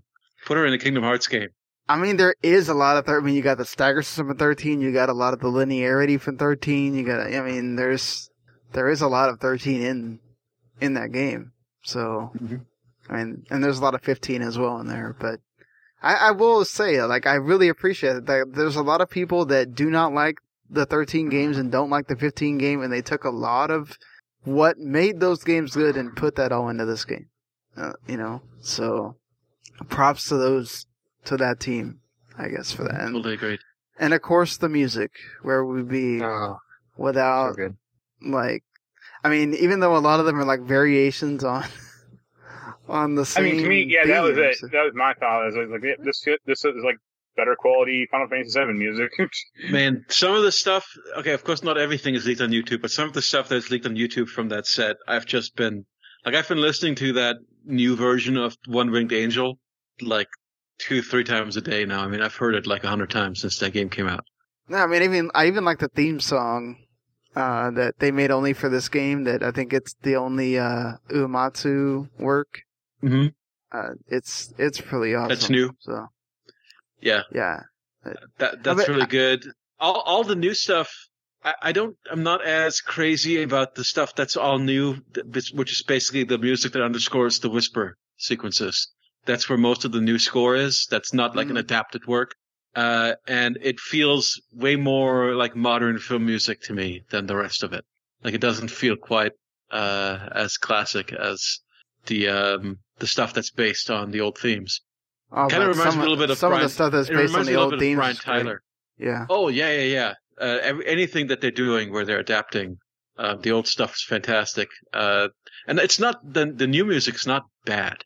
Like the um, it's just all kind of it all sounds uh kind of Brian Tyler like. Like if you know who Brian Tyler is, I like do. his yeah his the way he writes action music, like that's kind of the vibe I'm getting from from the Whispers music. yeah, but I, I just I never had like there were so many times I'm just totally pumped. Getting ready for this like awesome music that's coming on. Let's go. Let's let's kill this boss. But I mean the the airbuster fight when that thing comes on, it's like oh god, here we go. This feels awesome. You know, it's like yeah. It um I think for the they just nailed that. There's so much they could have done wrong, and they they absolutely nailed all the variations on the battle theme. All the it's amazing how many of those freaking that they made. Feels like they made like ten or twenty of those, and each one of them sounds awesome. So, uh, you know, I, I love the collecting the music into the jukebox. Yeah, except I missed one. I missed one off. too. I don't know where the hell it is. I missed. I think like it was like number seven, and it's like, oh, talk to the old Mhm. woman in chapter fourteen, and I was like, I mean, I where? Like, I mean, chapter fourteen is the biggest biggest zone, so it's like, which where, where do I have to go to talk to that person? I think that's the one I missed too. Number seven, yeah. I figured you'd like buy it in like one of the Shinra building, like one of the you know, uh, vending machines or whatever. But I guess And- overall, Well, if well you're gonna put a rating on Yeah. the game now that we've all have finished it, where are you at with that? who wants to go first? Well, Randy, you were the first one that finished it. Well, I mean, So- I, I would solidly go 9.5, but we don't do points, so I will probably say a 9.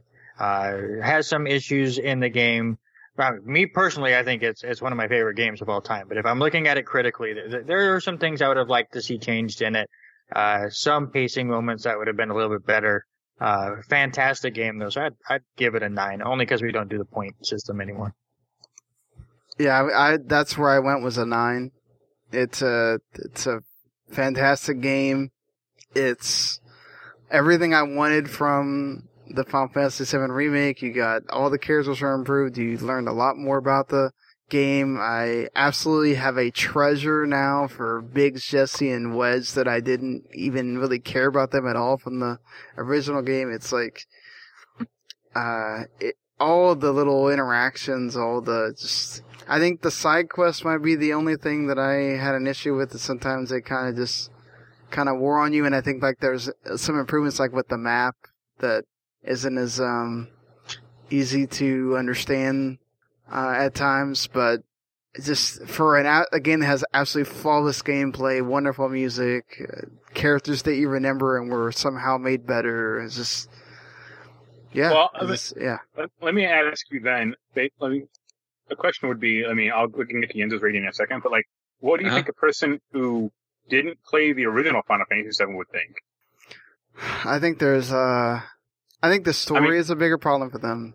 We, we talked about the Sephiroth stuff, and I mean, yeah, that's the biggest problem. But I mean, like, you just talked about like, well, yeah, it's great since you have all these like, characters Yeah, that you remember and stuff. But it's There's I mean, nothing wrong with the Sephiroth stuff for newcomers because it's just a new- mysterious I- thing no, that sets you up new- for. I think as somebody that has seen it, a lot of people are wondering who the hell Sephiroth is. That have not played that Okay. game, they don't understand who he is.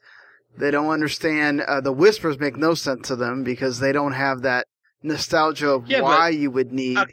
How, how long did people put up with the smoke monster from Lost not being, you know, uh, people don't have a problem with putting up with these kind of mysteries in fiction.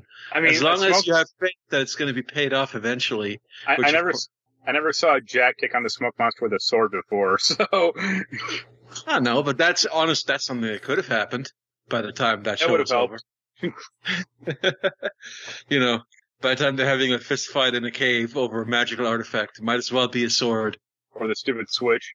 The only only sword that can slay the smoke monster. No, but you know what I mean. The, the, people, there there are. We're so used now to serialized fiction that strings us along for a long time, where mysterious and unexplained things happen that we just have faith are going to be meaningful at some point. That like I think the as far as like a a thing that builds intrigue and makes you wonder about Sephiroth and makes you interested in the next game, I think that stuff could play perfectly well. Of course, it's hard to judge, um, as, I, I, but I, I don't know. My perspective may be closer to what you're asking because it has been again. It's been so long since I played FF7. I barely remember FF7 other than like a couple of highlights. So it really was as if I was playing a new game most of the time, and I loved it. You know, so much. Like eh, eh, like ninety percent of my time with this game, I would have rated this game a ten and the other 10% I was in chapter 14 walking around the map cursing at myself for not knowing where the hell to go. So I guess I could deduct the point for that. The fact that there is some stuff with the map and the side quests that's a little frustrating. Uh, but if it wasn't for that, it would be a 10 for me. But I guess I'm going to go with a 9 like everybody else. I'm gonna give it an eight. Okay. I mean, I just, I mean, I'm the one who like finished the latest or finished it like two days ago or you know, yesterday or whatever. Mhm. So a lot of the more annoying parts stuck with me longer or, or fresher in my view. Like chapter 14, and I thought that like I I see why they did chapter 17. Like I, I see why it was fun, I guess, but I just think it went on for too long. Hmm. And some of the boss fights, I just like the boss fight, the stupid motorball thing. Like I died on that thing like twice. I was getting pissed. I'm like, if I don't Well, you, know, thing- you can't say a boss fight's hard, bad because you sucked at it. I mean, and you just kind of, I didn't think it was a big, I mean, you slash at the, at the tires, then it becomes vulnerable, then you slash at the body. You just have to kind of avoid it when it does the big sweeping attack. Yeah, but I mean, like I, I felt like the controls in that and that part in particular were bad or were like different than chapter four, Hmm. which I it was kind of weird to me. I'm like, I mean, I know it was, I know it played the same, but I'm Yeah. like, this doesn't feel quite as snappy as it did before. It's not that it's, I, I don't agree with that. I think it's more that you've just got less space to maneuver. I thought you actually had more because the freeway was like bigger, but Mm, but It- the, okay. But uh, I mean, yeah, I liked it. And, I mean, it just it, it just seems like it is way harder to dodge that boss than it is to dodge everything. guy. you know, you've got to you've got to dodge grenades and like even before you get to the you know uh, Roche, you know, you there's a lot of like uh, kind of grenades that you have to dodge and um, you know little drones that are that are shooting lasers that you have to dodge, and it just seems like that's way easier to do because you've got more space to maneuver. Even if the road is narrower, I would not remember that whether or not it is or uh, but um yeah i don't know it didn't feel more sluggish to me it just felt like you had less room to get out of the way well, because the boss was way bigger too. That was yeah a, exactly it's a big big thing that takes up most of the road Yeah. Uh, also the handgasm thing was a little weird. Not gonna lie. what Handgasm. handgasm the the Madam M giving you the like finger massage and Cloud getting off on it. Oh you don't get i mean come on he does not he's not getting off he's just having a pleasurable massa- massage you know what a good massage feels like No. I, I, I had visions of Office Space with that guy going talking about the O face. I'm like, no that was just a really really nice deep relaxing massage for cloud I, I did not there was no there was no handsy I, I I don't think there was a happy ending. Let's put it that way. that was a happy ending. Nope. Perfectly on the up and up. That's like uh, you know, she she didn't give him a sponge bath even like in uh Red Dead Two. Well, I mean, she kind of does if you ask for it. Well, we all got the everybody got the deluxe one. I'm assuming because why wouldn't she? yeah, Yeah, I know. I mean, that, yeah, exactly. Why wouldn't you at that point? Is there anything else you want to talk about before we wrap it up? Everybody gave their I think I'm rating. Yeah. All right. Well, let's hope that we're not waiting crazy, crazy long time before we get something on part two, at least, to like know where they're headed or some information on where that story's gonna flow. Maybe not get a complete ending because there's a lot about this game that I give them a lot of that I appreciate. That there was a lot that was we didn't know about, you know. Um, so I appreciate that they kept a lot of that stuff hidden, and hopefully they can do the same uh, as we go on. I, I do hope one thing that comes out of this is maybe we get um, at least a Crisis Core remaster or something on the new consoles. I mean, I would take Yeah. it as kind of a it, this is an AP, HT upscale, but I mean that game was a PSP. yeah, like they did with uh, Type Zero. Yeah, I mean they kind of they, they, they did work on that one at least. Yeah, it was a Because kind of a quasi remake. I yeah. feel like that game is a lot more important than it used to be now, uh, along with the Advent Children and and I mean I don't even know if I don't know how many people like remember playing Dirge of Cerberus or how much of anything is in there from that game. But I don't I don't think anything will be in there from that game. maybe once you get Oh, to like Vincent. Yeah. People won't have a fondness for that game. I don't, you know, not necessarily at least. Yeah, isn't Dirge of Cerberus regarded as kind of the biggest embarrassment Yes, in the is, series? basically. Really? Yeah. Not, I mean, no, because there's still Final Fantasy 14. But What? Oh, the no, no, no. I meant, I meant. Okay, right. I meant in the realm of Final Fantasy VII. But yes, Oh. you're right. As far as the overall series goes, the the launch of 14 was uh, I mean, I actually think like if Sad. you're going to talk about that, I might actually say like Advent Children really. because just because of how nonsensical the plot is, and it's like just building up to this big stupid anime fight sequence at the end. Like, you- That's stupid. What the a, best part of the what whole a fight movie. scene. yeah, yeah, I mean, in the caught up original, that was air. the best part of the damn movie. Because that was the only thing that made sense. Well, yeah, it's the only thing that was interesting. That's the thing. Watch, watch the complete edition. It's better. Yeah, that, Mhm. I have the Okay. complete edition. It's yeah, it's much makes much more sense. Much more sense. I, I just I just placed an order for that on eBay. Nice. Yeah, it is There out of go. print, unfortunately. The really fancy, ah, it's like forty bucks. Oh. Between, but you know, uh, there's actually a fancy. There's a CE of that that's like going for 115, which would Yeah. be nice. But no, I'm just gonna get the regular one. Yeah. I have the Blu-ray of that. I think I found that at a pawn shop for like ten bucks. nice. Yeah.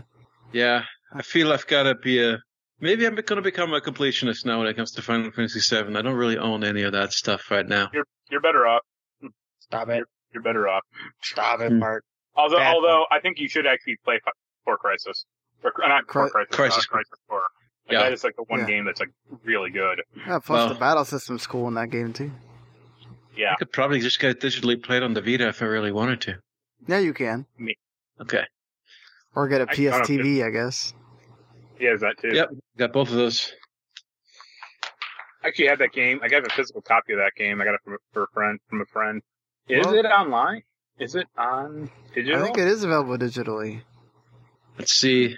PlayStation Store Crisis. I mean, I would 4. assume it would be, but Uh, okay, there's a theme. There's a game. Yep. Let's see. Uh, see it in action. Oh, wait. This is an entry for the Why No Crisis Core on the PSN store. Question on Reddit from a year ago. Wow, it may not be. It's Crisis Core. and- uh, uh, Oh, it's not. Yeah, I, I didn't think it was. I. Huh. All right. So yeah, I guess I can't have fun play it that way. the bootleg of it. and Well, yeah, you can that- download the Yeah. ROM, I guess.